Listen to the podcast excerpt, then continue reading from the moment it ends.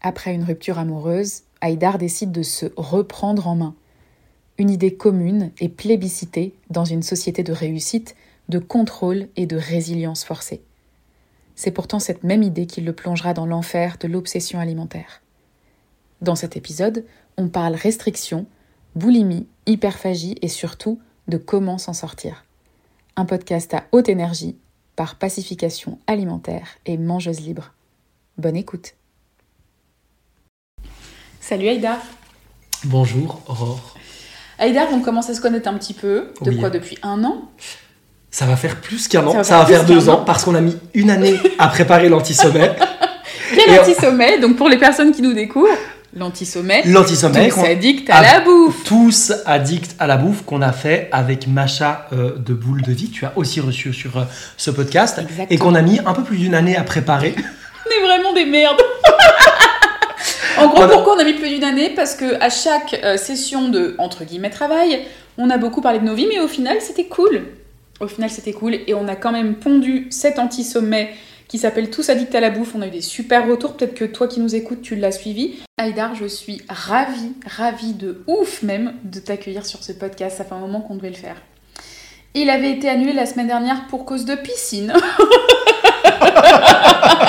Parce que j'étais au bout de ma vie et comme je respecte beaucoup mes besoins, fallait que j'aille à la pistache, donc c'est décalé. Et j'étais très heureux que tu puisses le faire. Et d'ailleurs, ça nous donne l'occasion de ne pas le faire en distanciel, mais de le faire ici, assis sur ce beau canapé rouge Exactement. avec un verre de rosé. Et ça, c'est quand même très agréable. C'est génial. On a vraiment un verre de rosé, un divan de psychanalyste, un appartement parisien qui t'est prêté par je ne sais qui parce que toi, t'as vraiment des super contacts. Euh, parce que tu vis partout, Haïdar, de pacification alimentaire. Tu vis à Bali, tu vis en Suisse, tu vis dans l'Aveyron. Alors c'est beaucoup moins exotique. c'est quoi ta vie en fait? Eh bien, ma vie, c'est une vie pour le moment d'explorateur. J'explore le monde à la quête de moi-même et du lieu où je voudrais finalement m'installer. Et ça fait un petit moment que je cherche, parce qu'à la base, je viens de Suisse, et euh, c'est bien, la Suisse, C'est clair que c'est cool la Suisse. mais peut-être pas pour m'y installer, en tout cas pas pour le moment. Peut-être que pour la retraite, ce sera intéressant. Suisse, pays de retraités, ça va beaucoup plaire à nos clients mangeuses libres. Beaucoup de Suisses chez mangeuses libres. non, en vrai, la, la Suisse est un très beau pays, mais j'ai eu cet euh, attrait pour aller explorer le, le monde, découvrir plein de trucs, et je suis encore en train de le faire. Donc pour le moment, ma base, c'est Bali, en Indonésie, mais je suis appelé à aller à plein d'autres endroits, et, euh, et, et je, je suis méga, méga, méga content d'avoir cette opportunité. C'est vraiment très, très cool de pouvoir faire ça. C'est génial. Mais tu Ouais. nous fais rêver avec tes stories, tes vidéos et la façon dont on parle. Moi, j'ai jamais mis les pieds à Bali. Je sais pas si les personnes qui nous écoutent connaîtront un peu. Ça a l'air assez génial. Du coup, toi, tu es le père fondateur, entre guillemets, de Pacification Alimentaire, C'est ça. qui est basé à Bali et Navarre, qui est basé partout dans le monde. Euh, c'est quoi Pacification Alimentaire? Pacification alimentaire, c'est euh, ce, qui est, ce qui a découlé de mon propre parcours. En gros. euh, C'est quoi ton histoire Bah ouais, c'est ça. En fait, euh, l'idée, c'est que euh, très, très tôt, quand j'étais gamin, très tôt, c'était le truc axé sur la bouffe, tu vois. J'étais l'enfant qui aimait bien manger, j'étais gourmand. On me disait que j'avais les yeux plus grands que le ventre parce que je me faisais toujours des grandes assiettes, des grands Mm. plateaux et finalement, j'arrivais jamais à les terminer. Mais bref, ça, c'était mon enfance. Et, mais, mais très rapidement, très rapidement, je suis rentré dans un truc de me dire Ah ouais, mais euh, on m'a dit que j'avais un peu de ventre, puis j'étais un peu gros, mais genre euh, Mais tôt. quel âge? Mais genre à 8, 9, 10 ans, tu oh vois. Euh, donc hyper tôt. Et puis, euh, et puis du coup, je me souviens de cette époque, genre, des fois je me disais, bah, si je vais manger des légumes, ça va me faire maigrir. Du coup, je bouffais, je me faisais mal au ventre à bouffer des légumes. Oh. Et voilà, c'était, en, en fait, ça a été un peu, c'était un petit peu gentillet à cette, euh, c'était un petit peu gentillet à cette époque Mm. euh, parce que parce que ça n'avait pas vraiment, tu vois, de, de, de, de conséquences. Et donc, euh, donc voilà. Mais après, euh, Ah, ça commençait quand même à en avoir des conséquences, puisque quand tu te dis à 8 piges, faut que je me gaffe de légumes, tiens, ça va peut-être me faire maigrir, c'est un début de on- ça commence à sentir le roussi. ouais, j'aime beaucoup. Ça commence à sentir le roussi, j'aime beaucoup cette expression. Déjà, ça commence à schlinguer grave. Ouais, c'est ça, c'est ça. Et donc, Ça alors après? Ça pue. Après ça, je passe par des périodes. Mais Attends, et juste, c'est qui qui te dit ça? C'est ta famille C'est tes parents C'est. Des, ton entourage, un médecin, c'est qui?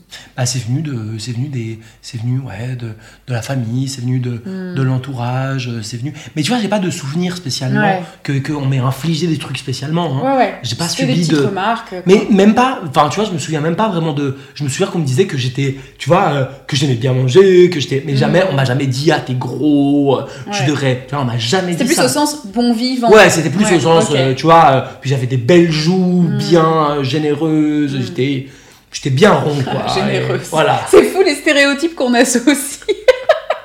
ça se fait beaucoup, mais ok, Ouais. donc ok, on me dit tout ça. Et, euh, et donc moi, je passe euh, dans, dans la, la préadolescence par plein de phases où soit j'essaye de courir et de, et de maigrir, soit... euh, euh, À l'adolescence bah, Ouais, à l'adolescence, ouais.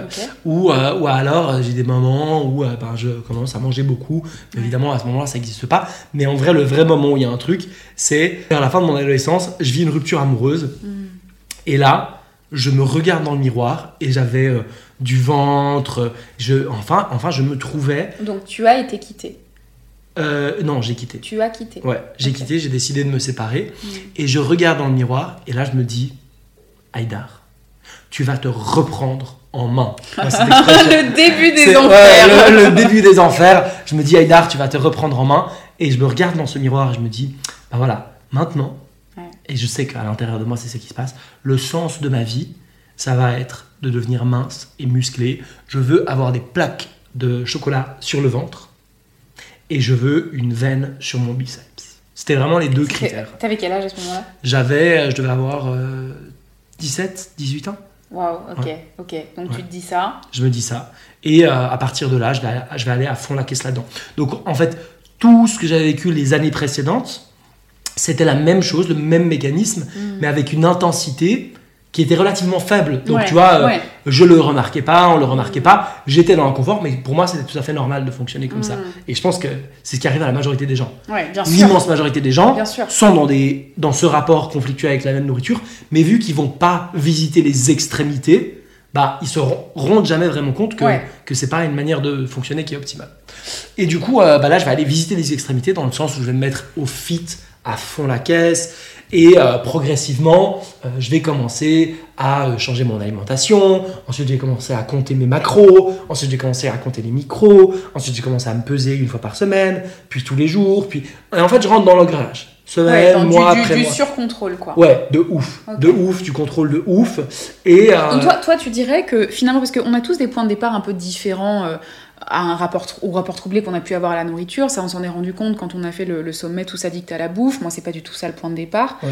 Toi tu dirais que le point de départ c'est euh, justement cette, cette, cette addiction au contrôle, pour reprendre ton expression, qui se développe, qui se développe, qui grandit. en tout cas, je crois que c'est un gros déclencheur. Crois c'est peut-être pas- fait, voilà, c'est part pas le point de départ, voilà. mais évidemment, mais c'est un C'est déclencheur. un déclencheur de ouf. En fait, euh, je, je considère, ouais, effectivement, que dans les troubles du comportement alimentaire, il y a systématiquement une, compo- une composante de contrôle et de restriction Ouais. qui va faire que ça part en couille. Ouais, ouais, C'est ça l'idée. Et pour moi, c'est comme ça vraiment que ça s'est passé. Et je l'ai expérimenté à fond la caisse. Et ben là, ça a été pour moi. Et c'est marrant parce qu'au début, quand on vit ce genre de période, ben, il y a ce qu'on appelle la lune de miel. absolument. Genre, euh, tu te sens euh, le roi du monde, euh, tu te sens valorisé parce qu'en plus ça marche. Et, moi, et, et j'y suis arrivé. Genre, Bien sûr. genre, quelques mois après, genre, je me suis regardé dans le même miroir et j'avais les plaques de chocolat. Et ta la veine sur le biceps. Je te jure, je l'avais. Et là, je me suis regardé et je me suis dit, And so what alors? Voilà, je me suis dit, j'y suis arrivé. Hmm. Et là, T'avais quel âge? j'avais. euh, bah, tu vois, c'était quelques mois après, donc je dois avoir euh, peut-être 19 ans. 19, Putain, mais t'as 20 dû tellement te priver euh, comme un ouf. Ah, mais c'était ouf. C'était ouf. Mais tu vois, euh, c'était logique parce qu'en fait, au bout d'un moment, quand tu te prives, entre guillemets, raisonnablement, Mm. bah, t'arrives à un plateau. Ouais. Mais vu que t'en as jamais assez et que tu veux toujours aller plus loin, bah, ce plateau, si tu veux le, le, le traverser, Ouais. bah, tu dois aller encore plus bas. Ouais. Donc tu es obligé. Tu sais, des fois, les gens ils disent oui, non, mais en fait, faut juste pas trop aller dans les extrêmes. Mais en fait, ton métabolisme, il s'adapte. Donc au bout d'un moment, tu es obligé d'accentuer le truc. Parce que soit tu restes coincé sur un plateau, soit si tu te remets à manger normalement, tu reprends du poids. Mais donc, bah oui, logique, Donc, tu, donc, tu, donc tu peux pas. Mais en donc, fait. en fait, c'est un putain de cercle vicieux. Mais donc, à ce moment-là, euh, est-ce que tu, est-ce que en parallèle de ce contrôle de fou, tu commences à développer des débordements alimentaires, c'est-à-dire des moments où tu te mets à, à binger comme un ouf, à manger énormément, à déborder. mais évidemment, mais évidemment. Ok. Sauf qu'à cette époque-là, ça ne s'appelle pas débordement alimentaire ou trouble du comportement alimentaire. Mm. Ça s'appelle cheat meal. je fais un petit aparté sur cette histoire de cheat meal. Parce qu'évidemment, je, je, suis passée par là, mais comme moi, j'étais pas dans le monde du fitness, alors, vraiment pas, j'étais plutôt dans le monde du bâtiment, donc rien à voir. je, je, faisais ça avec une, une amie qui s'est tirée de tout ça il y a longtemps et qui est en train de devenir coach mangeuse libre, d'ailleurs, je la salue. Euh, ça la fera beaucoup rire. On avait appelé ça le repas du n'importe quoi. Et donc, en fait, pour la petite histoire, une fois, donc on, on se privait comme des oufs, on mangeait pas de féculents le soir, enfin, Mm. tout ce genre de bullshit. Euh, pour perdre au final pas tant que ça. Et, euh, et en fait, euh, on s'autorisait au début, on s'autorisait, tu vois le truc? On s'autorisait, waouh, une fois par semaine, un repas du n'importe quoi. Ah, Ce fucking repas du n'importe quoi a fini par se transformer en semaine du n'importe quoi, tellement au bout d'un moment, tu, évidemment, tu Mm. perds le contrôle et ça devient. Ta normalité est la perte de contrôle. Bah tu ne peux plus du tout contrôler, tu vas nous en parler. Mais donc ça devenait des semaines entières de, de boulimie absolue. Et euh, enfin, j'ai- j'ai presque honte de raconter ça, mais euh, c'était tellement devenu impossible de reprendre notre routine euh, diète, sport, alimentation euh, healthy, super extrême et tout machin. On a carrément fait, mais c'est affreux, hein, on a fait des voyages, je pense à un notamment en Belgique, où c'était le voyage de la boulimie, quoi. C'est-à-dire, c'est fou à dire, puisqu'on est dans la vulnérabilité dans, dans ces podcasts et dans ce qu'on fait. On est allé en Belgique exprès pour dire ce sera notre week-end du n'importe quoi, notre cheat Mm. week-end. Et en fait, on va en Belgique, en Belgique pour faire des orgies de, de waffles, de saucisses, de glaces, de trucs de frites. Mm. C'est fou, quoi. C'est tellement malheureux. Ouais, ouais, c'est ouf, je me reconnais tellement là-dedans. C'est vrai Bah de ouf, parce que moi j'attendais, moi c'était le vendredi soir, et j'attendais le vendredi soir, toute la semaine j'attendais le vendredi soir, Oh. et là c'était l'orgie. Genre, euh, moi c'était euh, les Kinder quoi. C'était des Kinder C'est trop- C'est vrai que t'es trop mignon avec tes Kinder. Je te jure, c'était des Kinder Pingouin, des, des Kinder machin, des Kinder trucs. Et j'en mangeais, mais, et je mélangeais ça, mais avec du n'importe quoi. Du fromage, avec, avec des Kinder Pingouin, avec, avec, des, avec des choses, que, avec, avec du, du saucisson. Ça n'avait. À tout ce que t'avais pas le droit de manger, C'est ça, quoi. exactement, c'est ça. Et jusqu'à l'inconfort extrême. Et au début, Attends, attends, jusqu'à, c'est important ce que tu dis, jusqu'à l'inconfort extrême. C'est-à-dire que là, tu, c'est pas juste en manges, tu vas jusqu'à. ah mais jusqu'à ne plus pouvoir se lever, Ok. jusqu'à ne plus, jusqu'à avoir du mal à respirer. Ouais. Genre, tellement, j'ai dû manger parfois des 10, 15 000, 20 000 calories. Enfin, des trucs invraisemblables qu'on peut. Et tu dirais que c'est quoi Avec, selon la, selon la, la, le- le- la philosophie de, de ton entreprise, donc pacification alimentaire, c'est quoi? C'est ton corps qui te dit, comme tu l'as privé, vas-y, défonce tout, fais de la réserve, c'est ça, en fait, c'est que euh, y a deux mécanismes. Mm. Le premier, c'est que bah, le corps, il a été effectivement privé, Ouais. ce qui a déclenché les réflexes de mode famine, De survie, ouais. de survie, en mode putain, en fait, po- potentiellement, je vais mourir parce qu'il n'y a pas suffisamment de Donc ressources il dans mon t'envoie vers des bombes caloriques pour essayer Donc, de il augmente ta motivation à trouver des bombes caloriques. Ouais, il ouais. te dit, ben, ce qu'il faut bouffer, c'est pas, euh, il- t'as pas envie de bouffer euh, des pommes ou du céleri. tu vois ce que je veux dire? Il s'en bat les couilles de ça, ton corps. Il veut manger des Kinder, Mm. il veut manger du fromage, il veut manger du saucisson. Parce que c'est ce qu'il représente. Bah c'est ouais. ce qu'il faut bouffer pour survivre. Ouais. Et ce qu'il comprend, et, et le corps, il n'est pas con, tu vois, il comprend bien. Il se dit, ok, il y a une fenêtre de tir, faut pas la louper, la fenêtre de tir, tu vois. C'est maintenant que tu défonces la forêt noire C'est maintenant que tu défonces tout. Pourquoi? Parce que non seulement il faut se rattraper de ce qui a été privé, Ouais. mais en plus, le corps, il est pas con. Il se dit, ok, Mais il est même extrêmement intelligent. ouais, on risque de me priver dans le futur. Bah, tu sais quoi? Je vais me préparer à la future privation. Et du coup, je vais Donc, stocker. donc ça veut dire que non seulement je vais rattraper le manque à gagner, mais, Mais en, en plus, plus, je, je vais, vais en prendre en plus. Voilà, c'est pour ça qu'à chaque fois que on se dit, bon allez, ce soir je mange ce que je veux, Ouais. mais dès demain, je me reprends en main. Impossible. Mais ça, le corps, il l'entend bien. Il se dit, ah, demain tu vas me priver Ouais. Bah vas-y, ce soir. Ouais, ton corps bah, t'entend, vas- tes cellules t'entendent. bah ouais, vas-y, ce soir on va tout éclater, puisque demain on peut plus. Mm. Si, tu, si, si par exemple je te dis, c'est quoi, tu peux manger du chocolat ce soir, et aussi demain, et aussi après-demain, et aussi après-après-demain. Absolument. Bon bah, du coup, ce soir, t'es pas obligé de tout finir. Bah non, je m'en fous. Alors que si je te dis, là, t'as quatre plaques de chocolat, mais après, c'est fini, c'est terminé. C'est terminé. Ce qui est plus ou moins la promesse que moi je me, je faisais, je me faisais à chaque fois. Hmm. Bah, quand Que tu pas à tenir, évidemment. Bah ouais, parce que, parce, que, parce que ton corps te rattrape toujours. Enfin, il va pas se laisser Donc toi, tu dirais, c'est ça qui est super intéressant, et, et je pense que ce sera très déculpabilisant pour les personnes qui nous écoutent. Souvent on est là, mais c'est parce que j'ai pas de volonté, je suis vraiment nulle et tout machin. Mais en réalité, ce sont des mécanismes archaïques de survie qui te rappellent. Ah, mais complètement. Et je vais même dire un truc, en fait, les gens qui sont touchés par ces mécanismes-là sont pas les personnes qui ont le moins de volonté. Ouais, c'est C'est souvent les l'inverse. personnes qui ont le plus de Eh oui, volonté. c'est souvent. Parce qu'en fait, les gens qui ont peu de volonté, tu sais ce qui se passe? Ils se disent, vas-y, je vais faire un régime, vas-y, je vais manger mieux.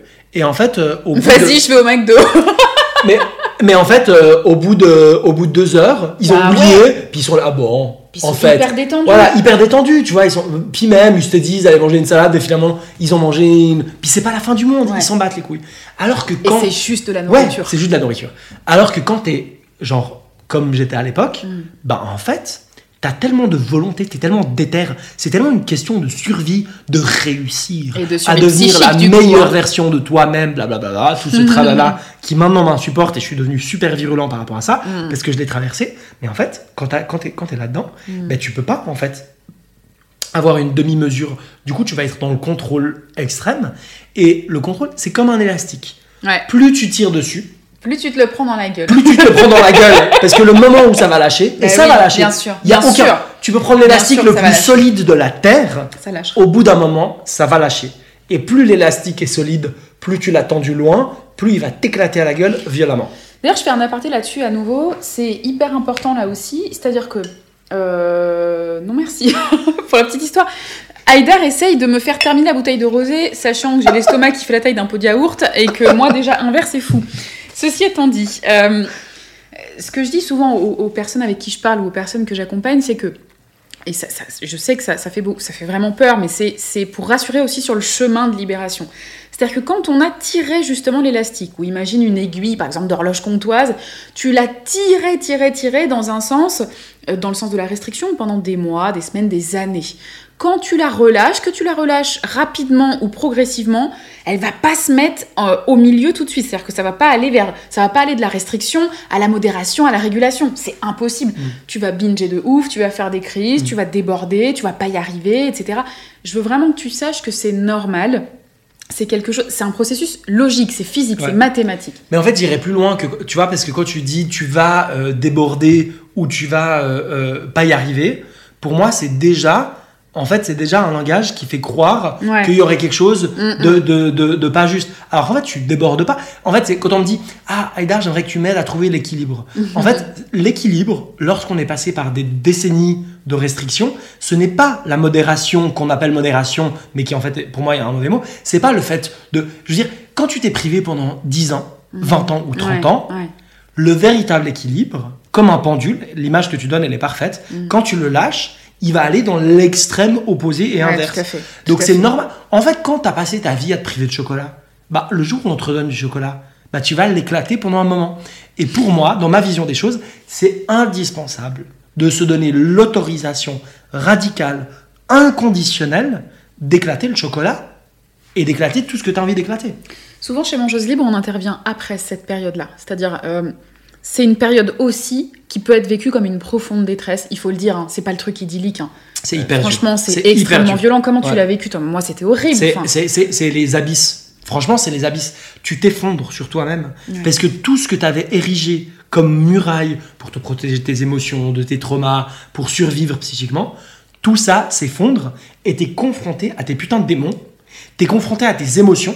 Parce que ce qui est, ce qui est magique, c'est que dès que t'arrêtes de t'interdire les aliments, bah, alors au début ils sont méga excitants et méga cool, mais au bout d'un moment, quand vraiment ils sont autorisés, les aliments n'ont plus le pouvoir Tout à fait.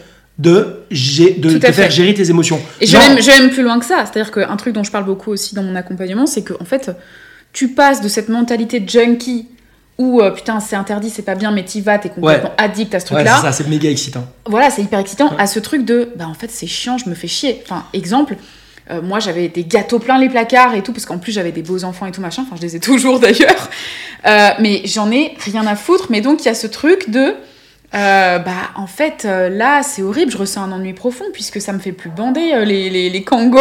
Ouais. c'est vraiment, c'est ennuyeux, la vie est ennuyeuse quoi. C'est, très exactement ce mécanisme-là qui a lieu. C'est-à-dire que, concrètement, la nourriture, elle a plus ce pouvoir-là. Bah Quand tu la normalises, elle a plus ce pouvoir-là. Et c'est affreux. En fait, les gens disent Ah, Moi, j'aimerais tellement que on me libère du pouvoir qu'a la nourriture sur moi. Mais en fait, les gens s'imaginent pas comme ça va être dur quand, enfin, la nourriture a plus de poids. Parce que du coup, tu te retrouves face à quoi? Aux émotions et au vide que tu cherches à fuir depuis, Depuis si longtemps et depuis toujours. Et t'es là, putain de bordel de merde, qu'est-ce que je vais faire de ça? Ouais. Et c'est là, c'est là que tu as vraiment besoin d'être accompagné. Absolument. C'est là que tu as vraiment Absolument. besoin de quelqu'un qui connaît la route, qui connaît le chemin et qui va pouvoir être là pour t'encadrer, t'accompagner, te suivre. Parce que si c'est pas le cas, tu appuies sur le bouton retour à la case départ et tu retournes dans le Mais contrôle, dans la restriction. Donc, Oui, ou en tu dis c'est pas possible, c'est pas, c'est pas gérable. avec la nourriture, moi j'étais pas forcément dans le. Enfin, quoique, en tout cas par le passé, mais après c'est passé. Euh, en tout cas, tu retournes vers ce que tu connais avec la nourriture parce que même si c'est entre guillemets inconfortable, ça reste confortable d'habitude. Et puis c'est beaucoup plus confortable que faire face à euh, la phobie de ressentir, à la peur de ressentir et aux ressentis qui vont avec.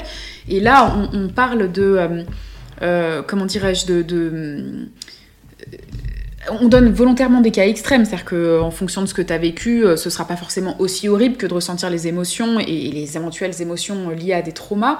Mais en tout cas, quoi qu'il en soit, trauma ou pas, ça reste difficile euh, de, euh, de ressentir quand ça fait longtemps que t'as pas vraiment ressenti ou quand t'as jamais ressenti. Moi, j'apparente ça, par exemple, à la première respiration d'un nourrisson, Mm. tu vois. C'est-à-dire que euh, c'est cool, c'est la vie et tout. Enfin, il en chie quand même, quoi. C'est hardcore, quoi. Ça Ouais. fait hyper mal. C'est c'est exactement ça. C'est une phase, euh, moi, moi, dans, dans, dans le process, je l'appelle la phase de larve. Ouais. Parce que tu sais, tout le monde veut être un papillon. ouais. Genre tout le monde veut être libre, léger, Mm. beau, et euh, tu vois, le papillon. Tout le monde a envie d'être un papillon, Ouais, ouais. mais personne n'accepte d'être une larve. Ouais, mais c'est trop bien ce que tu dis. Alors que putain, mais en fait, quand tu veux devenir un papillon, t'as besoin d'être une larve. Ouais, tu peux pas faire genre. euh, Tu peux pas. Tu peux pas faire. Oui, il y a, Non, pas- y a y a forcément pas. cette. euh, Tu cette- dois passer par la larve. Et si tu. C'est la phrase du jour. C'est peut-être le titre de l'épisode. Tu dois passer par la. La c'est larve. sûr. Et c'est quoi la larve? Et en vrai, je te jure, dans Ouais, le process. Hein, il y a une vraie phase de larve. La larve, c'est quoi? La larve, c'est que tu te fous dans un plaid sur ton canapé, tu bouffes des churros. Et tu chiales ta race. et tu chiales ta race et tu mates Netflix. Genre, et c'est tellement décrit, c'est tellement mal vu, c'est tellement ouais, nanana. Tu sais, on a ces injonctions au bien-être, à la productivité, au, Je à la que ça commence à se ramollir un petit peu ce truc. Je dis pas que c'est en train vraiment d'être anéanti. Bah, ça se ramollit Mais très très ouais, gentiment. mais je, hein. ouais, mais je vois quand même des ramollissements. Je trouve ça, je trouve ça. Enfin, je suis assez optimiste sur ce truc-là, tu vois. Moi, j'essaie de me mettre vachement en avant. Alors, et le côté je fais du sport et tout machin, on en parlera, c'est tout dans le même état d'esprit d'avant. Mm. C'est-à-dire que ça n'a rien de punitif, c'est que des trucs fun et sinon je le fais pas. Ouais. Mais euh, j'essaie de, de vraiment transmettre ce truc de. euh, mais ne foutez rien, quoi. Ne foutez rien jusqu'à avoir envie de faire. Je dis pas que c'est forcément ce qu'il faut faire, je dis que j'aime bien diffuser ça, quoi. C'est c'est hyper juste et vraiment, en fait, c'est. Pour moi, c'est indispensable. Parce que tant que t'es dans le paradigme de je dois, Mm. t'es enfermé là pour toujours, quoi. De ouf. Et c'est un cauchemar. Et ce qui est terrible, et moi ce qui me fait vachement chier, en vrai, c'est que beaucoup de gens savent pas que c'est possible de fonctionner autrement. Ouais. Il y a vraiment, et je pense que c'est même la majorité de la population, Ah, mais la société, en même temps, je veux pas jeter la, pierre sur la société, mais nous aide pas à, à- à- avoir cette conscience pas de- du tout, mais parce qu'on ne propose pas d'alter- d'alternative. Mm. Et là, on voit bien, franchement, toutes ces histoires de régime, de poids, de machin, on voit bien que tout le monde, que ce soit euh, les gens random qui veulent perdre du poids, comme les professionnels de la santé, comme les médecins, comme Ouais, les coachs, tout le monde tout est pris là-dedans. tout le monde est pris là-dedans. hein, j'entends le champ lexical tout le temps. Non mais euh, tout le, monde, diète tout le monde keto. est pris là-dedans et tout le monde est en galère parce qu'on n'a pas d'alternative. Et là, je vais nous saucer un petit peu. non mais je vais nous saucer. Préparez-vous, c'est l'heure de la sauce. Franchement, pour moi, ce, ce que nous, là, on est en train de, de proposer, toi, avec Mangeuse Libre, Macha, avec Boule de Vie, moi, avec Pacification Alimentaire, et bien d'autres encore. Ouais. Mais bon, on connaît dans pas encore. Voilà. Mais, Mais dans, mais- mais l'élite, dans l'élite, pour rester dans l'élite et dans la crème de la crème, bah en fait, on est en train de proposer Ouais. l'étape suivante, c'est-à-dire le nouveau monde. Moi, tout, tout, alors, l'ancien, ancien monde, c'est les régimes en mode euh, régime, la En soupe mode au chou. fast, quoi. Ouais, tu vois, genre. Me dis pas que t'as fait le régime sous peu chou. mais Mais... évidemment que oui. on est d'accord que ça fait lâcher des caisses de fou, ce Mais Pardon, alors désolé, j'espère que t'es pas en train de petit déjeuner ou de dîner. Mais enfin, c'est l'enfer, le truc soupe au chou, du télé-shopping, c'est un cauchemar, c'est le régime de nos mamans, de nos grands-mamans, tu c'est vois. ça, c'est ça. Mais mais ça, tu vois, c'est ok, c'est saut Voilà. 2000 ou 80. c'est ça. Ça, j'ai l'impression que tout le monde a compris que Ouais. c'était de la merde. Mais sauf qu'il y a des alternatives à ces merdes qui en fait ont pris une forme un peu plus marketée, un peu plus brandée, modernisée. Exactement. Mais non, mais c'est exactement ça. Pour moi, après, on a, on est passé de ces régimes un peu extrêmes à dire non, mais vous pouvez faire des régimes, mais un peu moins extrêmes. Enfin, ce qui a. Qu'est-ce qui est pas extrême dans un régime Ouais, en fait Voilà, c'est ça. Genre, genre, euh, à- à- ce qui est extrême, c'est d'aller à l'encontre de ses besoins. Ça, c'est déjà extrême. C'est déjà hyper violent. C'est hyper violent, c'est hyper extrême. Donc, y a pas de... Et ensuite, on est passé à la phase, et là, je crois qu'on est quand même encore beaucoup là-dedans, Mm. à la phase du rééquilibrage alimentaire. Que- Sérieusement, alors je te pose la question Haïdar de pacification alimentaire. Moi, je- des fois, j'ai l'impression d'être dans ma, dans ma tour d'ivoire, je me rends plus compte. Euh, ça existe encore, c'est encore à la mode ce. Le truc rééquilibrage de rééquilibrage alimentaire alimentaire. Non, mais c'est l'immense majorité des gens. Tout le monde dit, tout le monde dit, ah non, mais moi, je suis contre les régimes, il faut faire un rééquilibrage alimentaire. c'est quoi en Tout fait le monde un ça. rééquilibrage alimentaire Non, mais un rééquilibrage alimentaire, je vais te dire, c'est très simple. On a pris, tu vois, tu as un bocal avec dedans les régimes, comme un bocal de cornichons. Ouais. Dedans, tu as des cornichons. Le bocal, à la base, c'est un bocal avec des régimes dedans. Mm, On a pris ce bocal, et plutôt que de changer la, la recette des cornichons On a et ce qu'il y a à l'intérieur, on l'a mis dans un nouveau bocal, Mm. et au lieu de l'appeler cornichon, on l'a appelé concombre vinaigré. Finalement, à l'intérieur, c'est la même chose. Et les rééquilibrages alimentaires, c'est exactement, Mm. mais exactement la même chose que les régimes, mais en pire. Des fois, les gens se disent, oui, mais c'est quand même une version plus light que les quoi régimes. Parce que c'est plus sournois. et- C'est beaucoup plus sournois, Ouais. parce que parce que régime, tu sais où t'en es quoi. C'est ça, régime, exactement. Tu fais un régime, euh, tu, tu, tu- ça t'éclate à la gueule après le régime, tu reprends ton poids et machin. Tu sais Comme que prévu. voilà, comme prévu, tout est arrivé comme prévu. Sauf que rééquilibrage alimentaire, là, on fait du marketing dessus. On te dit, mais t'inquiète, ouais. pas d'effet yo-yo. En fait, c'est un nouveau mode de vie, une nouvelle hygiène de vie que tu fais pour ton bien-être, blablabla, blablabla, blablabla. Tu vois, on fait tout le marketing autour. et du Oh, coup, quand tu finis quand même par te le prendre en pleine gueule, parce que ton anxiété, tes obsessions, tes compulsions, tout est revenu, Tes problèmes de vie du quotidien. voilà, tout est revenu en pleine gueule, bah tu te retrouves face à toi en disant putain, même le truc qui était censé marcher Bah, j'y parce que pas, c'était quoi. pas un régime, Eh ben, bah j'y j'y arrive arrive pas. pas. C'est vraiment que je suis, je suis vraiment trop nul quoi. Eh ben, les personnes que, que j'accompagne arrivent beaucoup après ça. Alors, souvent, elles arrivent avec un truc en plus, c'est-à-dire que bon, non seulement il y a ce truc-là, qui, est- qui fait partie des fondations euh, du problème, et puis il y a aussi ce truc de j'ai conscience du fait que régime ou pas régime, ou rééquilibrage ou pas ré- rééquilibrage, qu'est-ce qui fait échouer ce truc au-delà du régime en lui-même? C'est ces fameuses, que j'appelle les causes cachées qui me poussent à trop manger. Et là, évidemment, on rentre dans la sauce des. euh, euh, des, des- raisons euh, psycho-émotionnelles qui peuvent nous amener à trop bouffer ou à entretenir du surpoids. Mais j'aime beaucoup ce podcast qu'on est en train de faire là pour rappeler ce, ce truc fondamental qui est le contrôle et toute l'industrie qui s'en nourrit nous met déjà bien dedans, outre les aspects psycho-émotionnels qui viennent ensuite nous habiter et motiver tout ça. Complètement.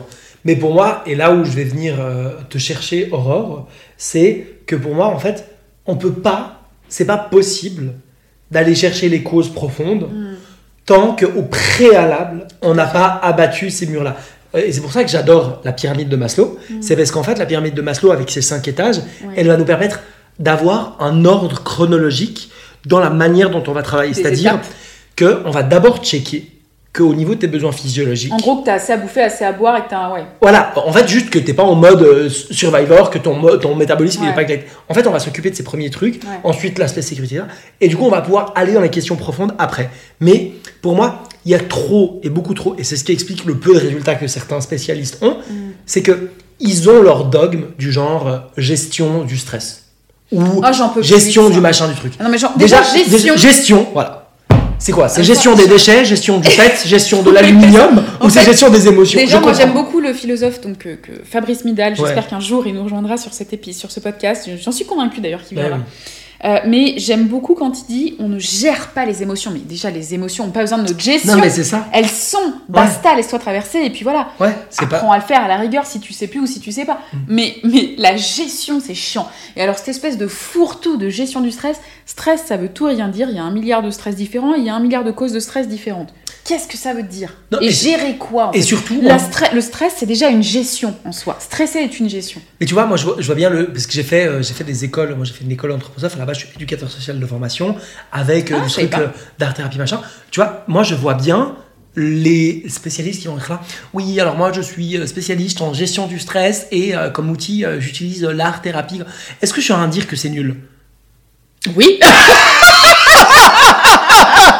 Il faut savoir que dans ce podcast, on se gosse beaucoup comme si on était champion du monde, alors qu'on est juste des anciens boulimiques. euh, qui- non, je sais Non, pas non, hein, mais... non, non, non. En fait, est-ce que en soi, le, le fait de s'intéresser au stress et à l'art thérapie, c'est mal? Pas du tout. C'est potentiellement Non, très intéressant. D'ailleurs, c'est génial peut- la et on peut- thérapie pour ouais. en avoir fait. Et on peut faire plein de choses avec.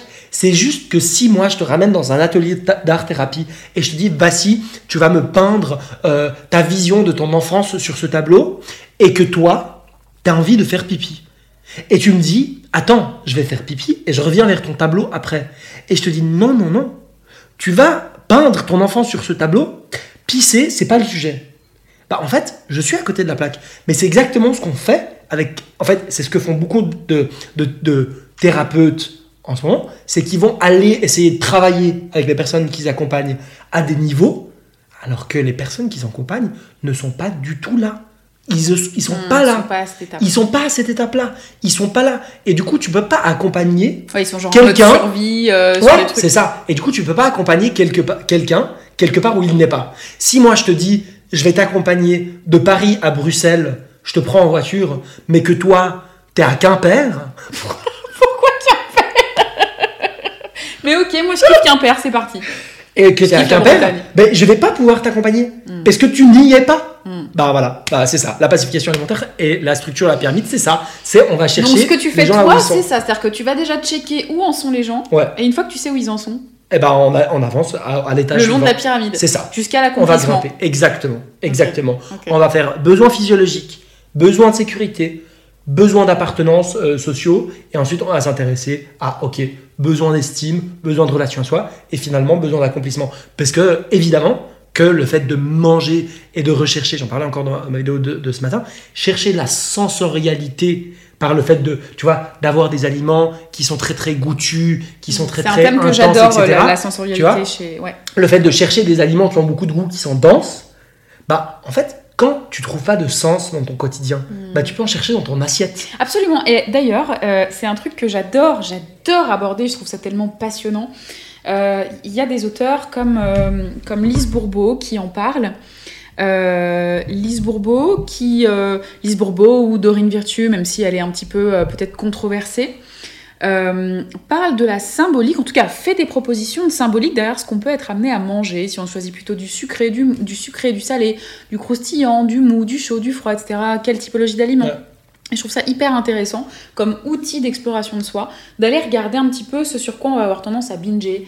Euh, je sais que toi tu parlais de, de- de plutôt sucré, bah, enfin quoique, et tu parlais de chocolat. ouais, moi j'étais à fond sur le ça. chocolat, j'étais à fond, sur- j'étais à fond sur le sucré. T'étais à fond sur le sucré, moi j'étais plutôt très salé, très gras, et c'est vrai que quand tu regardes un petit peu, en tout cas les propositions d'interprétation, c'est assez intéressant de voir que c'est hyper différent. Mm. Euh, entre la recherche de plaisir et de réconfort et de maternance euh, ou de par- enfin ou de, ou de, ou de reparentalité et puis le côté euh, lourdeur avachissement ancrage etc Ouais, c'est- en vrai, j'ai déjà j'ai, lu un peu ces trucs. Moi, ça me parle assez peu. Mm. Euh, dans le sens, pour les gens que ça intéresse et tout, c'est bien d'aller voir. Après, je, je suis pas à fond là-dedans. Mais par contre, je suis, ça me parle beaucoup l'idée de, tu vois, et je le vois, en fait, vraiment, vraiment, je le vois avec les gens que j'accompagne. Ouais. En fait, toute l'histoire, et c'est pour ça que moi je suis méga focus là-dessus, je suis vraiment focus sur le fait d'être connecté à ses besoins ouais et à ses limites. ouais Parce Ah que la majorité- ça c'est ça c'est mon cheval de bataille Parce que, ça. parce que la majorité des gens me disent, Aïdar, premier appel, me disent, Aïdar, je veux que tu m'aides à découvrir mon sentiment de satiété et à m'arrêter de manger j'ai c'est comme si ces personnes te disaient Aïdar je veux que tu m'aides à trouver mes limites de vie quoi C'est ça. Et tu sais ce que c'est ma réponse? Mhm. C'est en fait, tu trouveras jamais tes limites tant que tu n'es pas prêt à embrasser tes besoins. Parce que c'est la même chose, c'est les deux facettes d'une même pièce. C'est-à-dire que tu peux pas, d'un côté, vouloir arrêter de manger à satiété, si en face, tu veux dire manger à satiété euh, si, si tu veux C'est pas, c'est c'est super comme lapsus non, si tu veux pas si tu veux pas réussir à t'arrêter de manger à satiété. ok C'est-à-dire que à satiété, ah tu oui arrêtes de manger. ok ok Ouais. Donc, si tu veux réussir à t'arrêter à manger à satiété, mais en plus, c'est pas satiété, ce sera rassasiement. Mais bref, je vais On pas diverger maintenant. Ok. Si tu veux pouvoir découvrir ta limite, Hmm. bah, t'es obligé d'honorer tes besoins tes besoins. Parce que si tu proposes un deal à ton corps qui serait, c'est quoi? Dès que tu arrives à ta limite, on va écouter ta limite. Par contre, dès que tu exprimes un besoin, On s'en bat les couilles, on le respectera pas. Mm. Bah ton corps, il va, te di- il va dire, tu sais ce qu'il va te dire Il va te dire, il va dire, on n'est pas dans le deal. Ça ne va pas marcher. Et donc, pour moi, ok, très bien, tu veux, tu veux trouver tes limites Ok, bah trouver tes limites, ça va passer par trouver tes besoins, les respecter, y répondre. Je je l'aborde pas de cette façon. C'est, enfin, les besoins et les limites, c'est, deux thèmes hyper importants chez Mangeuse Libre. Mais je suis assez raccord avec ce que tu décris là. Je pense que ça parlera aussi, euh, je pense que ça te parlera à, à toi qui nous écoutes. Moi, je retrouve beaucoup ce sujet de ne pas, ça va avec les limites, hein, mais de, de ne pas oser dire non. Et en fait, ce que j'aime bien dire, c'est comment tu veux, quand tu estimes que tu as assez mangé, que c'est assez, que tu as nourri ton corps, euh, comme dirait Lise Bourbeau, physique, émotionnel, mental, euh, Mm. tout le tintouin. Comment tu veux, alors que tu souhaites déborder de ça, comment tu veux te dire non si tu ne parviens pas à dire non, tu vois? Et en fait, j'aime bien euh, parler de cette notion, j'aime bien parler de notion de limite interne et externe. C'est-à-dire quelque part, non pas des limites limitantes, mais des limites qui viennent préserver, délimiter un espace, Mm. tu vois? J'aime bien parler de ce truc-là. Euh, je sais qu'on n'est pas forcément raccord sur ce truc, mais ma vision des choses, c'est ça c'est que les limites ne sont pas enfermantes. Au contraire, elles sont, euh, je vais inventer des mots, mais dessinantes, Je préservantes. Je suis complètement d'accord avec toi. Je suis complètement d'accord avec toi. C'est-à-dire que ces limites, cette structure, elle est indispensable. Ouais. Elle est indispensable. Juste pour exister dans le monde, C'est ça. La seule chose que je te dis, bah oui, tout est limite. parce qu'on est dans sûr. un monde qui est po- euh, polaire et on a des limites. Donc, juste ce que je dis moi, c'est que, et je trouve, je trouve que c'est vraiment une erreur je trouve, dans laquelle on peut tomber facilement, Mm. c'est de croire que ces limites, elles se décrètent ou qu'elles se. En fait, Mentalement, tu veux dire mentalement, Mm, c'est ça. mm. C'est que très souvent, les personnes en tout cas qui viennent vers moi et que Ouais, j'accompagne, ouais. c'est des personnes qui sont beaucoup dans le mental. Ouais, bien, mais c'est toujours comme ça. Voilà. On n'est pas dans le corps, la on est le mental. Et du coup, elles, elles vont, elles vont me poser des questions du genre Ah, Mais Aïda, en fait, c'est comment que je sais que, en fait, ça y est, c'est suffi- ça Mhm, suffit, ouais, j'ai atteint le rassasiement On reste dans la tête. Bah, je suis là, mais en fait, euh, tu le sens. tu, le, tu le sais pas. Tu le sens, Tu le tu sens. le. Tu, c'est- c'est- puis c'est même pas que tu le sens en mode. Parce que ça peut dé- dé- dépasser l'inconfort. Pour moi, tu t'arrêtes de manger, ça demande pas un effort. Ça oui, quand, demande quand pas. t'as atteint la, entre guillemets, la quatrième phase de Ça se passe l'apprentissage. naturellement. Oui, quand t'as, quand t'as réappris. C'est-à-dire que quelque part, t'as désappris ce côté naturel. Donc il faut le réapprendre. C'est ça, c'est une par rééducation. C'est une rééducation. Complètement, complètement. Mais tu vois, je vais donner un exemple. Par exemple, moi, ce midi, Mm. je vais. euh, le, le matin, très souvent, moi, j'ai pas faim. En plus, je préfère travailler. Mm. J'ai plein de choses à faire. Et j'aime bien boire mon café. Ouais. Et du coup, souvent, le matin, je mange pas. Parce que c'est comme ça. Je mange pas. Donc, je fais le, entre guillemets, le jeûne Bah, intermittent. si on est dans le contrôle, on va parler de mais le jeûne vois- non, mais tu vois que Oui, je bien sûr. Mais en fait, je mets jamais ce mot-là dessus. Oui, parce que tu le fais si je me réveille à 6h du mat et j'ai envie d'un bol de céréales, je mange mon bol de céréales. Évidemment. Tu vois. Mais du coup, ce matin, je mange pas. Je tourne mes vidéos, je fais mes trucs, machin et tout. Arrive 13h, je me dis, je commence à avoir la dalle et tout. Je vais m'acheter à manger, tu vois. Je vais m'acheter des trucs, des machins. Et beaucoup, parce que j'ai grave la dalle, j'ai Mm. grave envie de me faire un gros repas et tout. Et quand t'as faim, bah t'achètes plein de trucs Bah, euh, qui ont pas de sens, tu vois. Euh, genre des cornichons, euh, du mozzarella, du concombre. Et encore là, des- je trouve que ça a du sens. c'est vrai.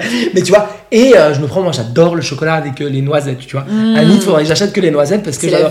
Non, mais j'adore, tu vois. Moi, c'est les textures croquantes et tout, je kiffe. Ouais, pareil. Et du coup, j'achète ça. Et euh, me dis, bah, trop cool, euh, machin. Et euh, je fais mon repas. Et je te jure, genre là, euh, peut-être euh, bah, 30 minutes avant que tu arrives, donc Mm. plusieurs heures après, Mm. je retourne dans la cuisine, me dis, putain, merde, Mm. le chocolat aux noisettes.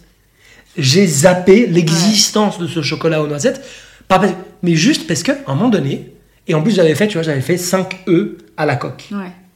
J'en ai mangé plein la.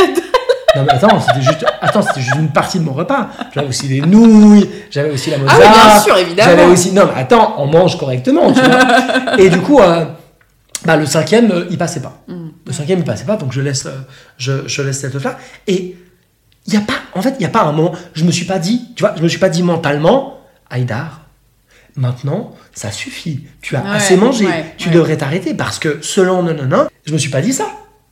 C'est juste que j'étais à manger et que progressivement, Ouais. le plaisir que j'avais à manger, il a diminué jusqu'à temps que j'ai plus envie de continuer. Alors, c'est, c'est- voilà, ça c'est hyper important. C'est-à-dire que le plaisir, c'est pas un péché, c'est une boussole. C'est un truc que je dis tout le temps chez Mangeuse Libre. C'est l'un des principes de ce que j'appelle, chez moi, chez Mangeuse Libre, l'alimentation anticompulsive. Le plaisir est une boussole. C'est une boussole, c'est ta boussole de vie d'ailleurs, mais c'est ta boussole alimentaire. Et j'en parle beaucoup avec euh, une, une amie, une grande amie qui s'appelle Chloé Hollings, qui est l'autrice de Fuck les régimes, et qui euh, a connu tout le processus que tu décris là. Et elle, ce qui l'a vraiment sauvée et ce qui a permis à son poids de se réguler, et puis ce qui lui a permis d'aller par exemple au meilleur poids pour elle, un poids dans lequel elle est bien, elle se sent Ouais. bien, son corps est bien, c'est d'utiliser le plaisir comme boussole. C'est-à-dire pour tout. Alors évidemment, au début, c'était grossier, c'était maladroit, c'était machin. Normal, il y a un réapprentissage de, de- de se connecter à son corps et au plaisir. Mais après, son truc, c'était bah, dès que je ressens plus de plaisir, dès que c'est plus foufou, bon, bah, c'est que c'est un peu la fin, quoi, tu vois. FIN. Et du coup, euh, c'est ce qui lui a vraiment permis de se réguler et de faire la paix avec la bouffe et avec son corps et avec son poids, etc. Ok, je trouve ça grave stylé. Et pour moi, c'est une grave une boussole aussi, le plaisir. Ouais. Mais il m'arrive de manger avec peu ou pas de plaisir parce que ça c'est fonctionnel. En mode, Bien sûr. euh, tu vois, Bien sûr, c'est si- pas toujours un, c'est pas toujours un truc de ouf de tu vois, bouffer. si je sais que je vais avoir 3 heures de call avec, euh, avec euh, des gens que j'accompagne, bah, je vais me dire, ben, faut que je bouffe avant. Parce que sinon, je vais vais crever pas, la dalle, je vais crever je la dalle, vite fait. De... je vais pas tenir, vois, enfin, ça, va, ça ne va pas aller. Mm. Donc je vais manger. Et en fait, on s'en fout. On s'en fout. C'est juste c'est juste de la nourriture.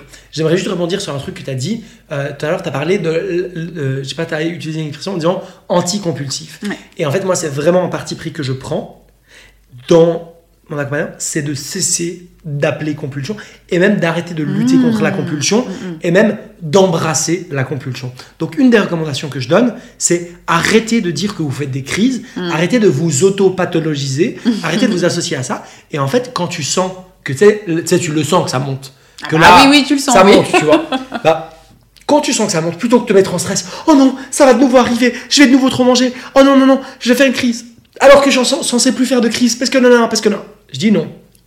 Tu sens que ça arrive, honore la faim extrême, honore la faim intense, honore la faim urgente. C'est comme ça que je les appelle. Et je parle pas de faim physiologique. Ça peut être une faim émotionnelle, J'adore, une faim j'adore. psychique, mais tu as une faim qui est forte. Et plutôt que de parler de crise d'hyperphagie ou de crise de boulimie, j'appelle ça le festin.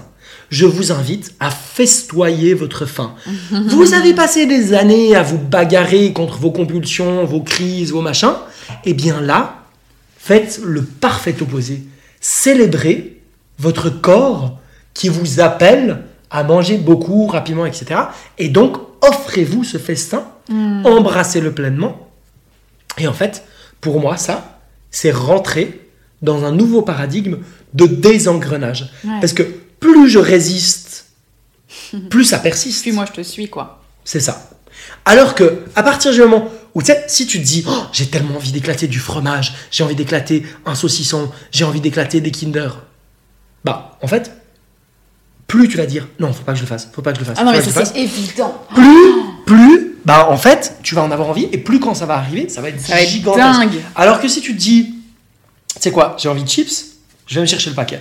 J'ai fini le paquet de chips, ou j'ai pas encore fini le paquet de chips, mais j'ai envie de tartiner mes chips avec de la tome, et ben je tartine mes chips avec de la tome. Ouais. Et si par-dessus j'ai envie de mettre une tranche de saucisson, je mets une tranche de En saucisson. fait, il y a un truc que j'aime beaucoup dans ce que tu décris, c'est un truc que je, je mets beaucoup en avant aussi, c'est c'est le côté... euh, moi, je parle de rediversification alimentaire, mais c'est en fait de l'exploration de son mode de vie alimentaire, de ce qu'on aime, de ses goûts, de tout ça. Ah mais de ouf. Et en fait, il y a ce côté, comme un enfant, euh, tu vois, revient vers la... dé- Ça te paraît fou, mais ça, c'est des règles sociales à la con.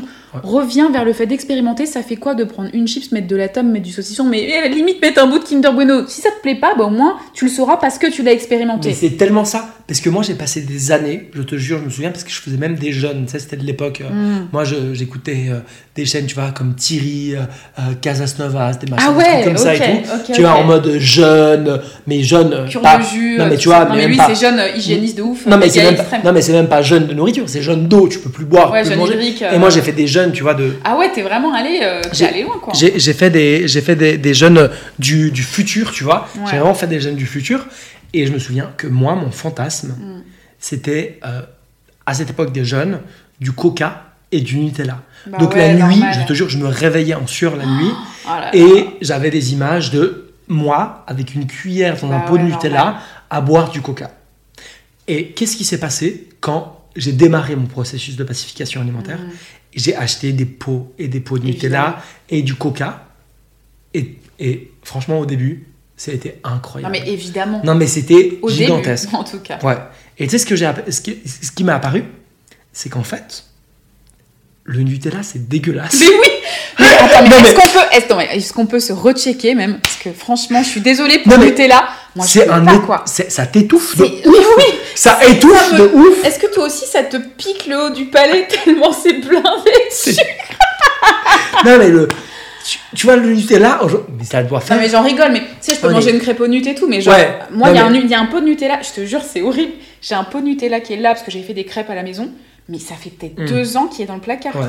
Avant, Mais- ça aurait été impossible. C'est ça, mais impossible de l'imaginer. Et en fait, le nu, en fait, si j'avais jamais fait la pacification alimentaire, j'aurais peut-être passé toute ma vie à croire que j'étais accro au. Nutella. Ouais, ouais. Tu vois, que le, Nutella c'était le next plus ultra. Absolument. Alors que le Nutella aujourd'hui, je dis pas pour tout le monde, mais Oui, moi pour cas, moi, c'est Selon mon goût aujourd'hui, c'est de la merde. Ouais. J'ai pas envie de manger du Nutella. Si je dois en manger, j'en mange, mais jamais genre, tu vas pas, tu vas pas t'obséder sur du Nut, quoi. mais non, mais je vais même pas avoir envie d'en manger. Là, euh, j'étais en Aveyron dans le machin, il y avait des pots de Nutella, tout le monde mangeait des tartines au Nutella le matin. ouais. Ça me viendrait pas à l'idée de foutre du Nutella sur du pain. Ouais. Pas à l'idée. Qu'est-ce que j'ai envie de mettre sur du pain? Euh, envie de mettre du pain, euh, du fromage blanc avec euh, un cornichon. Parce que j'aime bien le fait que ça. ça. que ça croque sous la dent oui. et qu'il y a l'acidité et tout. Ça me plaît beaucoup plus que du Nutella que je vais trouver beaucoup trop lourd. Qui va... Voilà. Donc ça, je veux vraiment qu'on envoie une- une- une- un message euh, d'espoir derrière ce podcast un peu rigolo mais très étayé quand même.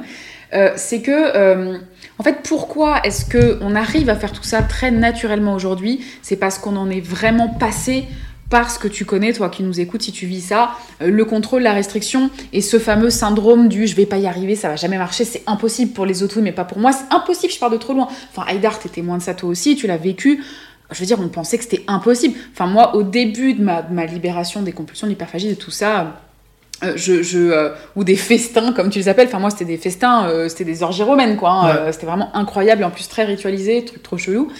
Mais en fait, je, je, je peux même pas concevoir que ça s'arrête un jour. Et en fait, je prenais du poids à l'infini. D'ailleurs, j'aimerais qu'on en parle ensemble. Je prenais du poids à l'infini. J'ai compris qu'en fait, au final, c'était pas infini, que ça allait s'arrêter. Mais euh, c'était de la folie, quoi. Je pouvais m'envoyer des tubes. Putain, moi, mon truc, c'était pas le Nutella, c'était les tubes de lait concentré sucré. c'est- Alors que c'est. Non, mais. Alors ça, par contre, je kiffe toujours, moi. le Mais lait moi, tu vois, concentré, je une kiffe. vraie overdose, tu vois, j'en vois dans le supermarché, je suis là, bon, ok, c'est Mm. cool, mais c'est. Ah bah, voilà, Aveyron, je j'ai acheté boirais- un- j'ai acheté un- pas comme ça. J'ai acheté Ah un... ouais Ah ouais. Ah, lait concentré, j'ai kiffé. Mais genre, moi, je te- je t'enfilais des tubes, enfin, un truc de Mm. dingue, quoi, tu vois. Et d'ailleurs, c'est marrant parce que quand je parle de ça, je reprends le champ lexical parce que moi, j'accorde beaucoup de sens euh, aux, aux- aux mots qu'on utilise parce qu'ils viennent témoigner aussi de beaucoup de choses dans, le- voilà, dans notre fonctionnement intérieur. Mais je dis pas je mangeais, tu vois. Aujourd'hui, j'utilise plus de discours euh, humiliants, je dis plus m'enfiler, me baffrer de machin. Mais quand je te parle de lait concentré, je dis m'enfiler. Mm. Tu vois, et pour moi, ça allait avec. C'est-à-dire Ouais. que c'est pas un truc que tu dégustes, c'est pas un truc que tu manges, c'est un truc que je m'enfilais. Mm. Ça allait avec les quantités euh, astronomiques et gargantuesques de nourriture que je Ouais. pouvais bouffer, quoi. Aujourd'hui, je vais en voir, je vais être là, bah c'est cool, j'ai souvenir que c'était bon, mais genre jamais j'ai envie. Mais parce que comme tu le décris, je me suis à un moment donné, et c'était infernal d'ailleurs, autorisée de manière inconditionnelle à en bouffer, mais des litres s'il fallait quoi. Mm. Mais Ouais. c'est horrible. Par contre, ce, ce moment-là était horrible. Ouais. Je- c'est faux. Il y a beaucoup de gens qui te disent Ah, c'est ça la liberté. euh, Ouais, machin, c'est aussi. C'est pour ça que j'ai eu un peu de mal avec la notion d'alimentation intuitive et tout ça, même si euh, j'ai- je l'ai pratiqué et tout.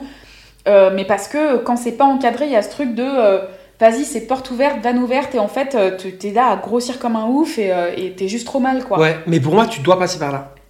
Pour moi, c'est... Ben, je suis pas tout à fait d'accord avec ça. Mais- Ok, bah pour moi, c'est indispensable de passer par là. Ouais. En fait, tant que tu n'es pas passé par cette phase-là, Mm. qui est ce que j'appelle la phase de la larve, Ah ouais. tant que t'as pas fait la larve et que t'as pas embrassé la larve, Mm. ben en fait, t'es jamais vrai. Tu peux aller mieux, tu peux. T'es jamais complètement Te euh, insensibilisé. T'es pas insensibilisé, t'es pas allé au bout du process. Bah, en fait, ce que je veux dire plutôt, je suis assez d'accord avec toi finalement. En fait, ce que je veux dire, c'est que le- la larve, faut pas croire que ça va être infini et que ça va être des orgies. ah oui, non, non. En fait, c'est ça que je veux dire plutôt. C'est que moi, ce truc de larve, je me disais, mais ça va jamais terminer quoi. Ouais. Ah oui, ça non, va mais. jamais terminer. Mais les personnes que j'accompagne, elles m'envoient des messages, mais tous les jours sur WhatsApp, en me disant Aïdar, je vais là, je vais jamais m'arrêter. Ouais. Je vais jamais, jamais m'arrêter de manger. Ouais. Est-ce que tu es sûr de ton truc? Est-ce que tu es sûr de ta méthode? Parce que ça fait flipper de ouf. Bah ouais. Parce que je vais devenir obèse morbide.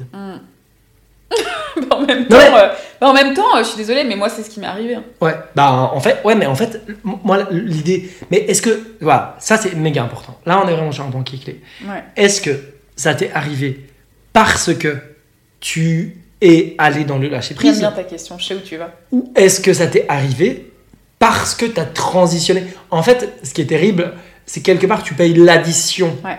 de ça une fois que tu sors de ça. Ouais. Et ça, c'est le contrôle et la restriction. Ouais. C'est-à-dire que les gens me disent Ah, mais le lâcher prise me fait grossir. Non, c'est pas le lâcher prise qui te fait grossir.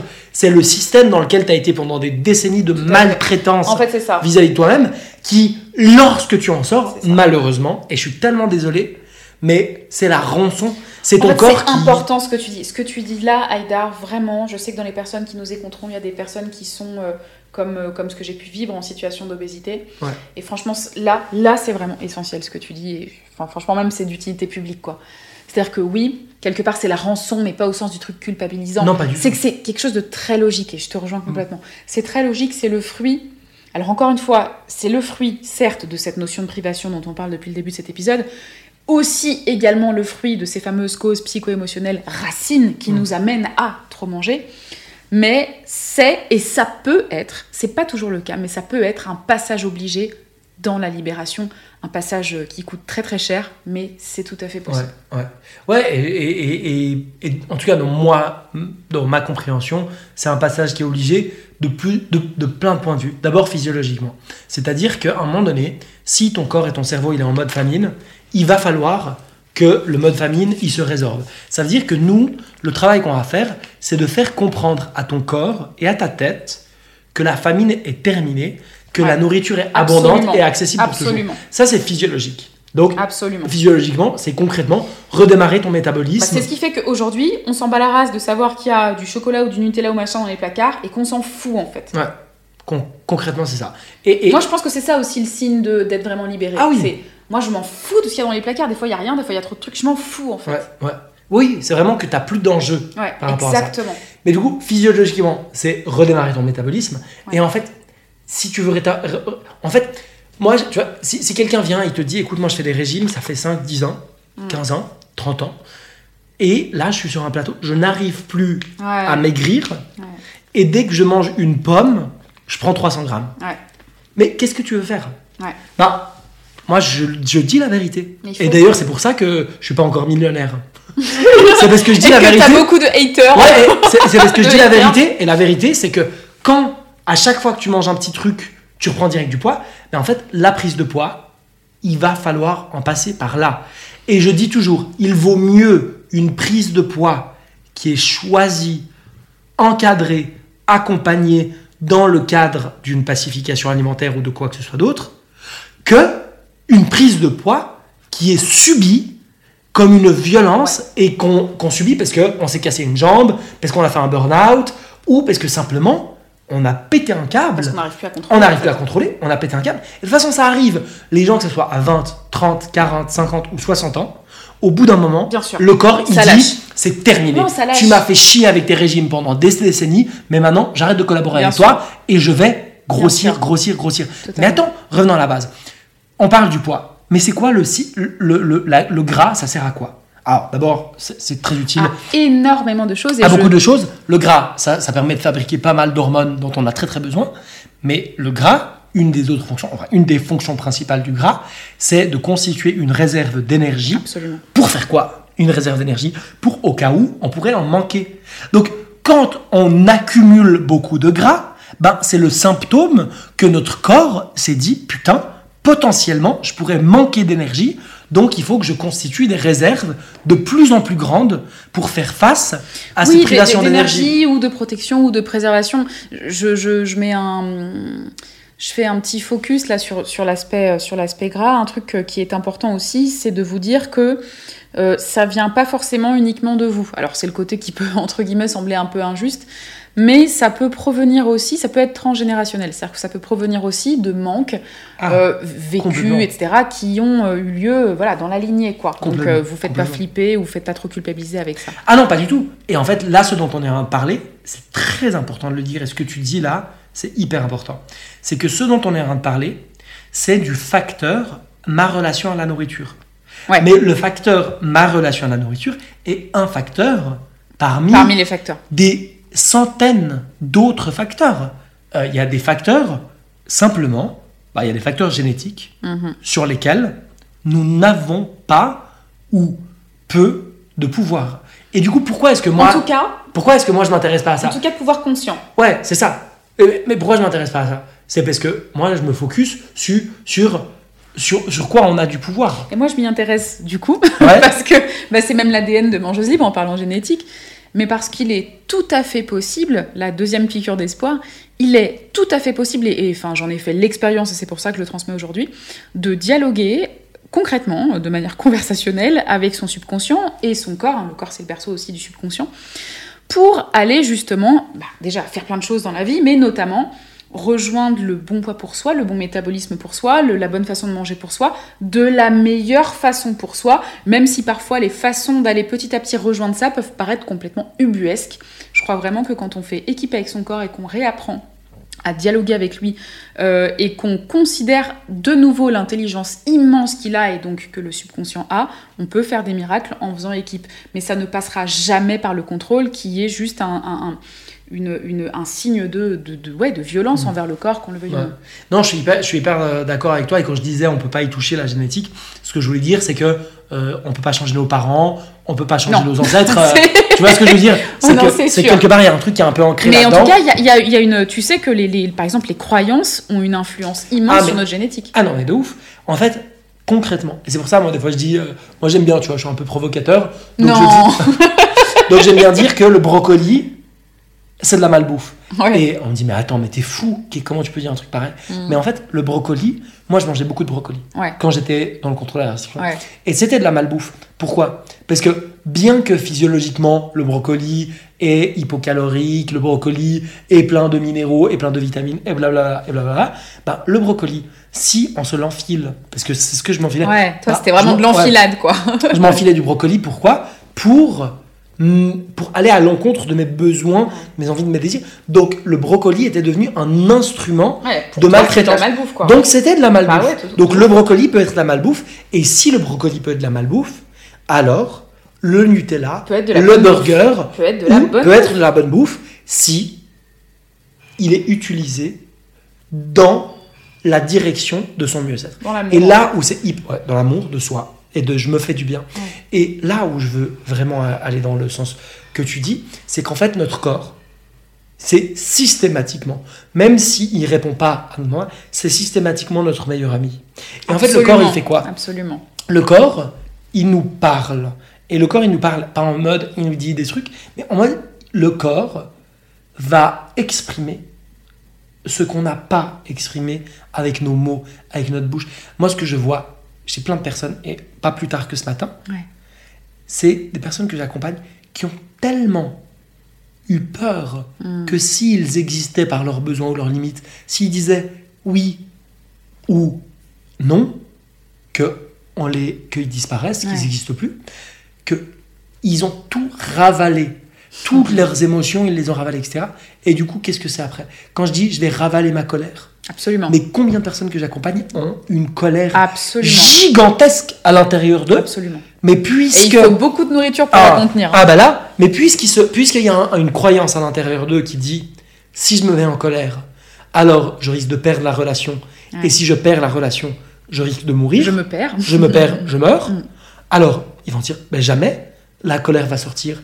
Et qu'est-ce qu'il faut Et donc pour que la- mange. Et je Et mange. j'arrêterai jamais de manger. Et j'arrêterai jamais de manger, parce que tant que je mange, la colère elle reste, je ravale ma colère en même temps que je mange. Ou alors, je vomis. Il y a tellement de trucs qui me dégoûtent, de culpabilité, de lourdeur à l'intérieur de moi, que je vais vomir, comme mon corps qui chercherait à sortir un truc que j'arrive pas à sortir de ma bouche. Je disais à une cliente récemment, euh, faut que tu la dégueules cette colère. Mm. Faut que tu la dégueules. En fait, c'est ce qui se passe. Faut que tu la dégueules. Ah, mais c'est ça. Ah, mais c'est ça. Mais moi, je recommande aux personnes que j'en je leur dis, il faut que tu envoies tout le monde se faire foutre. non, mais il faut vraiment le faire. Ça me paraît être une super clôture d'épisode. Non, mais tu sais pourquoi je te dis ça? Parce que moi, c'est mon mode de fonctionnement. Je suis à longueur de journée et dans mon quotidien, dans, dans, j'essaie d'être dans la douceur, dans l'amour pour moi. Ouais, Et en étant en amour et dans la douceur pour moi, j'essaye d'être dans l'amour et la douceur pour les autres. Et à, à tel point que j'en ai fait mon métier. Mais tu sais ce que je fais? Et c'est un petit secret. Allez, on y va parce que les gens qui sont encore là, Un petit secret les gens qui sont encore là à, la fin de l'épisode méritent ça. Moi, je termine toutes mes journées par un mantra. Et ce mantra, je me pose, tu vois, je- je- il faut m'imaginer. Je prends mon, mon duvet, je me mets sous le duvet et, et, et mon mantra c'est Oh, qu'ils aillent tous se faire enculer. Parce que Ah, c'est magnifique. je dépose, en fait, je dépose ma responsabilité, machin, tout, tout.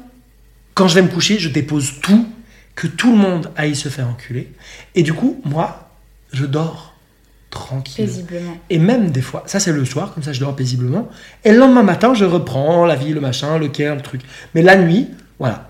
Et des fois, au bout généralement d'une dizaine de jours, quand j'ai été à fond dans ma mission et mon truc, au bout de dix jours, je sens qu'il y a un truc qui est fatigué en moi, de care, de machin. Et du coup, je prends, je me dis, tu vois, je me lève le matin, j'ai ma to-do list comme tout le monde, j'ai mes trucs à faire. ouais. Et je me dis, tu sais quoi? Pas aujourd'hui. Aujourd'hui, Not today. qu'ils aillent tous se faire, on a compris. Que tout le monde aille se faire. Et du coup, je décide que mon téléphone, je vais pas répondre. Que euh, ma to-do, elle ne va pas avancer. Et qu'est-ce que je fais? Je me fous devant mon jeu vidéo Civilisation. J'écoute un podcast ou des vidéos de trucs euh, romanesques que, j'adore écouter. Et euh, j'ai bouffé des chips ou des bonbons ou des machins. Et je vais me faire, et je me dis, je vais, moi je m'accorde la journée. Et des fois, alors des fois ça prend la journée, mais des fois, au bout de 2-3 Mais ça heures, ressource tellement. au bout de 2-3 heures, je suis là, bon, mon jeu commence à me faire chier. Le paquet de chips, il y a encore la moitié, mais je peux plus avaler une chips ou je peux plus avaler un bonbon parce que juste. Hein? Genre, j'ai la langue qui est râpeuse, j'en ai plus envie, je veux plus, tu vois. Et j'ai envie de me lever, j'ai envie d'aller me prendre une douche, j'ai envie de me brosser les dents pour que. Et j'ai envie euh, de commencer à nettoyer mon appart, de ranger, de planter, de rempoter ça mes montre plantes. bien ce qu'on disait, c'est-à-dire tu te laisses, tu te fous la paix jusqu'à avoir L'impulsion. Ouais, exactement. C'est ça, l'impulsion. C'est pas du je dois. Et, et, et c'est pas du je dois du tout. J'ai- Je dois rien du tout, Mhm. puisque je me suis accordé la journée. Absolument. Et qu'est-ce qui se passe? Et même, des fois, ça peut me prendre toute la journée. Et qu'est-ce qui se passe? Le lendemain matin, souvent c'est le dimanche, Ouais.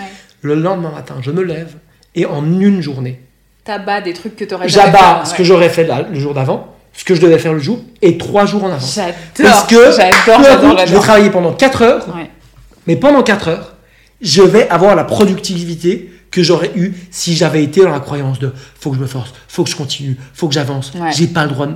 En fait, alors que je me suis accordé le repos et je suis revenu. Et ça, mais c'est... Si seulement on nous disait ça, si seulement on nous Eh disait ouais, c'est- ça. c'est c'est fou parce que finalement, euh, t'es mille fois plus productif de, de, de, de t'être laissé ressourcer comme ça, quoi. Ah mais de ouf. Et en tout cas, je j'en sais rien des autres. Mais pour moi, c'est En tout cas, ça, je l'ai expérimenté et j'en ai fait une story récemment. Et c'est bien qu'on termine ce- cet épisode là-dessus pour montrer qu'en effet, lâcher le contrôle, ça va pas être la débandade. Au contraire, lâcher le contrôle, ça permet de retrouver, bah, finalement, une sorte de maîtrise des choses. Moi, je fais une grande différence entre le contrôle et la maîtrise. Par exemple, en voiture, j'aime bien dire qu'on n'est pas dans le contrôle parce qu'il y a de la peur derrière le contrôle, mais dans la maîtrise, quoi. Ça fait 20 ans que tu as le permis, tu maîtrises de ouf, machin. Ouais. Et en fait, pour moi, ça permet juste de, de, de, de se foutre la paix comme ça et vraiment aller jusqu'au bout de se foutre la paix. Ça permet de soulever des montagnes et c'est vraiment un truc que j'ai expérimenté. Et pareil, comme moi, je suis beaucoup guidée par le plaisir. Enfin, j'ai vraiment un truc très hédoniste et je, je, je ne fonctionne presque que comme ça.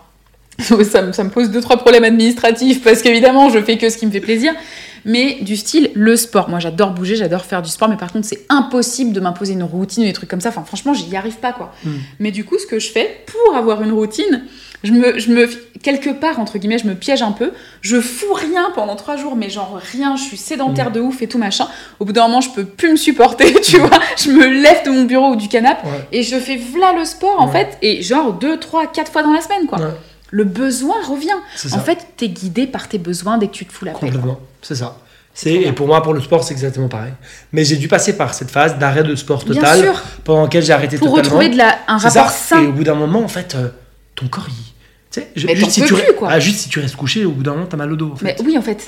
Et même, enfin, limite, t'as des escarres au cul quand ouais, c'est ça. lever, non, mais c'est ça. Du coup, il n'y a pas de. On dit, oui, mais Haïdar, si je me fous la paix, je vais faire comment pour aller au sport? C'est normal, si. Ouais, parce que si t'as vécu que le contrôle, tu Bah, connais que ça. bah ouais, On tu a connu ça aussi. C'est ça, c'est ça. Donc, euh, je ne peux euh, que comprendre ça. Et, et, et- et toute ma mission maintenant, c'est de être un super accompagnant euh, du, de, de la démentalisation et du décontrôle. Non, pas un super accompagnant.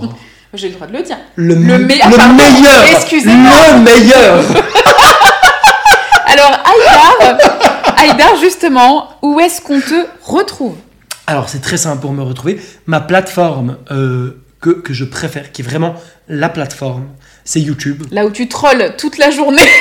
Parce que moi, YouTube, je te suis tes vidéos Ouais, folles, là. YouTube, YouTube, en ce moment, Donc YouTube, je suis déchaîné. Oh, non, mais Voilà, t'es déchaîné pas en ce moment, t'es déchaîné. depuis des mois et des mois. Ça fait un moment que je suis déchaîné. sur YouTube, c'est quoi ta chaîne? C'est pacification alimentaire? Pacification alimentaire, tout simplement. Pacification alimentaire sur YouTube, sur Instagram, pacification alimentaire. Donc si vous voulez vous poser dans votre plumard ou dans votre canapé avec un pot de chips, de la Agendas et voir un mec troller comme un ouf, ça se passe sur YouTube, pacification alimentaire. Blague à part, ces vidéos sont extrêmement qualitatives. Bien évidemment, je ne suis pas objective. sur Instagram aussi, pacification alimentaire. Pa- La même chose, exactement, ouais. Et puis bien sûr dans ce podcast. L'Instagram est un petit peu plus perso. Hein.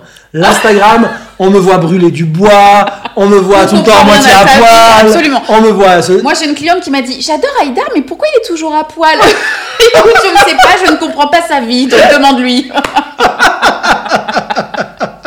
donc, pacification alimentaire. Est-ce que tu as une dernière chose à dire aux personnes qui nous euh, écoutent? Ouais, j'ai un mot de la fin qui a, je crois, besoin d'être entendu. C'est qu'en fait, il y a une immense différence entre la compréhension intellectuelle et l'intégration que j'appelle expérientielle. Qu'est-ce que ça veut dire? C'est-à-dire que peut-être vous qui êtes en train de nous écouter, peut-être que vous avez l'habitude d'écouter des vidéos, de- d'écouter des podcasts, de regarder des vidéos, de suivre des gens.